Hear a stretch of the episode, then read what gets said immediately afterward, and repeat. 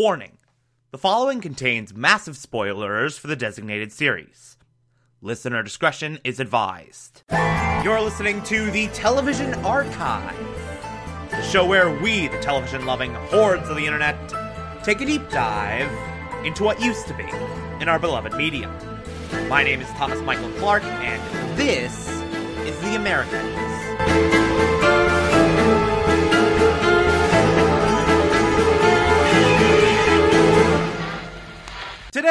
Discussing Season 6, Episode 6, titled Rififi. Uh, okay, so I think it's fair to say that this is very much a transition episode. Uh, in terms of actual narrative substance, there is not a whole lot going on here. Uh, but there is some solid place setting, some solid character moments. It is a good episode across the board, but it is very, very transitiony for the most part. Uh, the big thing going on in this episode is uh, the FBI discovering an illegal and tracking him. Uh, this dude's name is Harvest, and they figured out his sort of day to day routine. They found him in Chicago. They are surveilling him. Uh, they're picking up information on him day after day after day. Uh, a few pretty damning pieces of intel they're picking up off this guy. Uh, they're picking up uh, the stuff with the vehicles, licensed under fake names. Uh, they're picking up the fact that he meets with a priest. Elizabeth and Philip meet with a priest on occasion. Like, they pick up some stuff that, if the FBI looks into this further, could seriously jeopardize Philip and Elizabeth's safety. Uh, they discover some stuff with safe houses and all that. So they're getting a treasure trove of information off of this guy, uh, to the point where they're even bringing Stan back in, and he's just like in counterintelligence now, sifting through all this stuff with Harvest. But of course, this illegal is not entirely stupid and knows he's being followed, so he sends like an emergency signal. And now Elizabeth has to travel to Chicago in order to extract him, in order to get him out of there. And she has to go, by the way, on Thanksgiving, which is a very bad look, especially since the Jennings are supposed to go over to Stan's for Thanksgiving. So, Elizabeth goes over there, starts setting up a plan for extraction, and at one point, uh, her little sidekick is like, hey, uh, so just between you and me, how likely is it that this is gonna succeed? And Elizabeth is basically just like, yeah, chances aren't high. And so Elizabeth is kind of going into this knowing uh, I'm almost certainly screwed.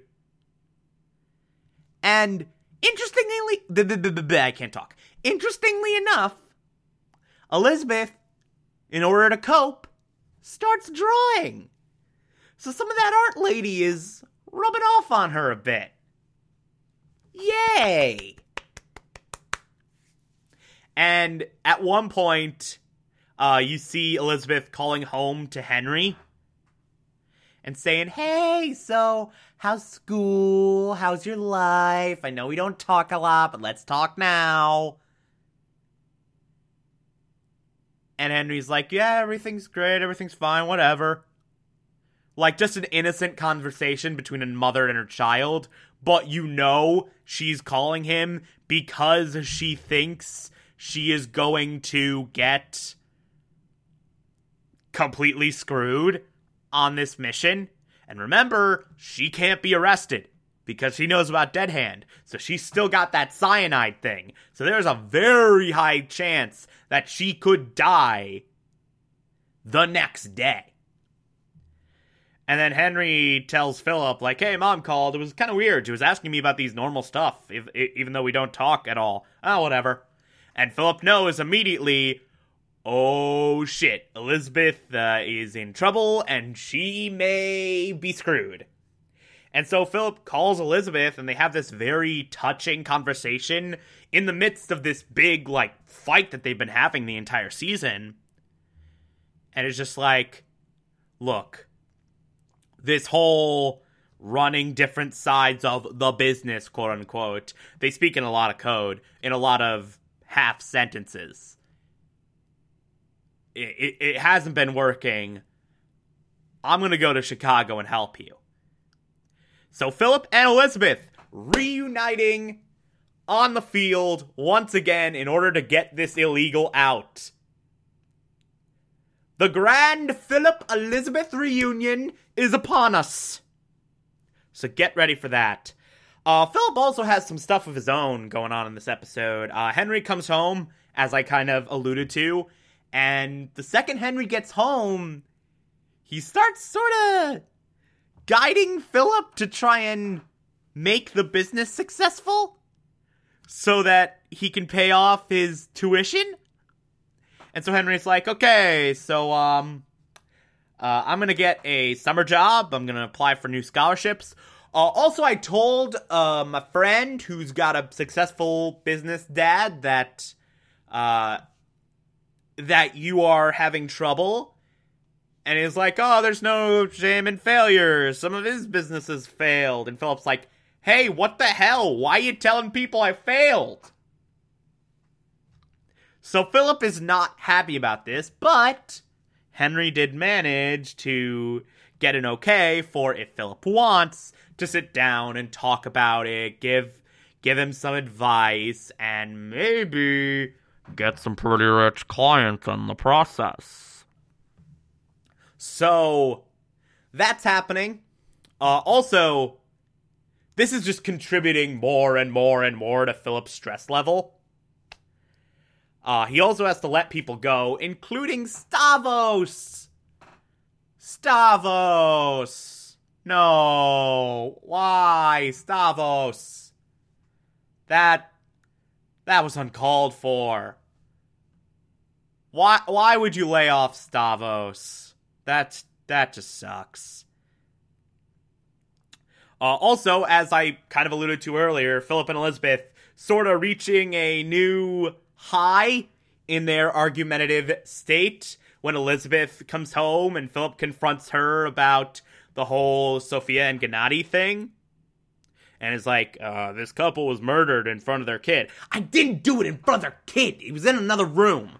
Yeah, but he saw them.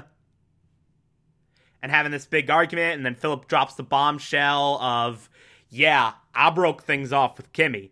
I'm not taking her to Bulgaria. And I warned her not to go to any communist countries. So screw you. So they have this big argument and they're sort of tense the entire episode until Philip makes that call and says, I'm going to Chicago and I'm going to help you. I'm going to help you out of this situation. Uh, and I love this one scene where all this stress that Philip is going under sort of bubbles up to the surface while he's with Henry at like this RC racetrack or whatever. And he just keep the car just keeps running off the track, running off the track, running off the track. You like just can't maintain control of it. And at one point he just screams, "Fuck!" in this public place, like just lets out that rage all at once very violently. And it's just a really good scene. I, I like that moment. I, I really, really do. Uh, and we got some other stuff happening as well. Uh, we have the most awkward Thanksgiving dinner ever. Uh, because there is there's a dinner between the Aderholts, the Beemans, and the Jennings minus Elizabeth. Because she had to go to Houston to bail out a client. And Stan gives a big toast, a big speech about how there are some people who don't like our way of life and are trying to destroy us. Mainly the Soviet Union. And this is the most awkward Thanksgiving dinner of all time because you could tell, like, Philip and Paige are just looking at each other like, um, yeah, not gonna comment. we are having dinner with the enemy, and he is actively shitting on us without knowing it. Uh, yeah. So there's that. Uh, also, Elizabeth starts uh, working a new source, uh, an intern in a senator's office, uh, who's a huge film nerd, by the way. So, my people. Uh, huge film nerd. She meets him at a screening of Rififi, and they just sort of bond over cinema. And they get closer. They have multiple meetings, and then she's like, "Hey, you should call me for a Job. in Consulting. wink, wink." So Elizabeth slowly developing this new source for who the hell knows what reason. Probably mostly just uh, summit BS. Because remember, this is really just throw shit at the wall and see what sticks as far as the summit goes. Because they're basically in emergency mode of use every source you can possibly get for information on the summit. Like, that's kind of the way they are now. So, this is yet another fling, throwing more shit at the wall, throwing another hunk of shit, and seeing if it sticks or not. Uh, so yeah, that's an episode. Again, very transitiony in nature, not a whole lot of huge plot progression, but it's solid nonetheless. It is a solid, solid episode. Uh, only four left in this whole series, and then we're done. We are so close to the end. I can taste it. Oh my god, I cannot wait to talk about how this show ends because whatever you think is going to happen, uh, you're wrong.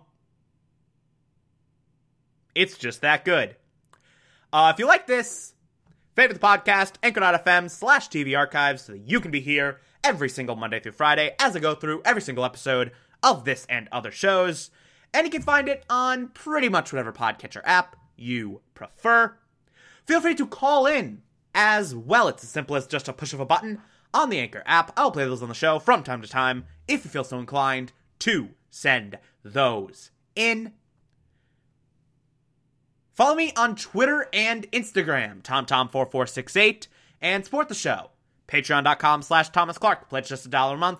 I appreciate everything I get through there. Or, if that doesn't work for you, you can also support the show directly via Anchor. I appreciate that as well. Uh, tomorrow we will be discussing season 6, episode 7. Talk to you then.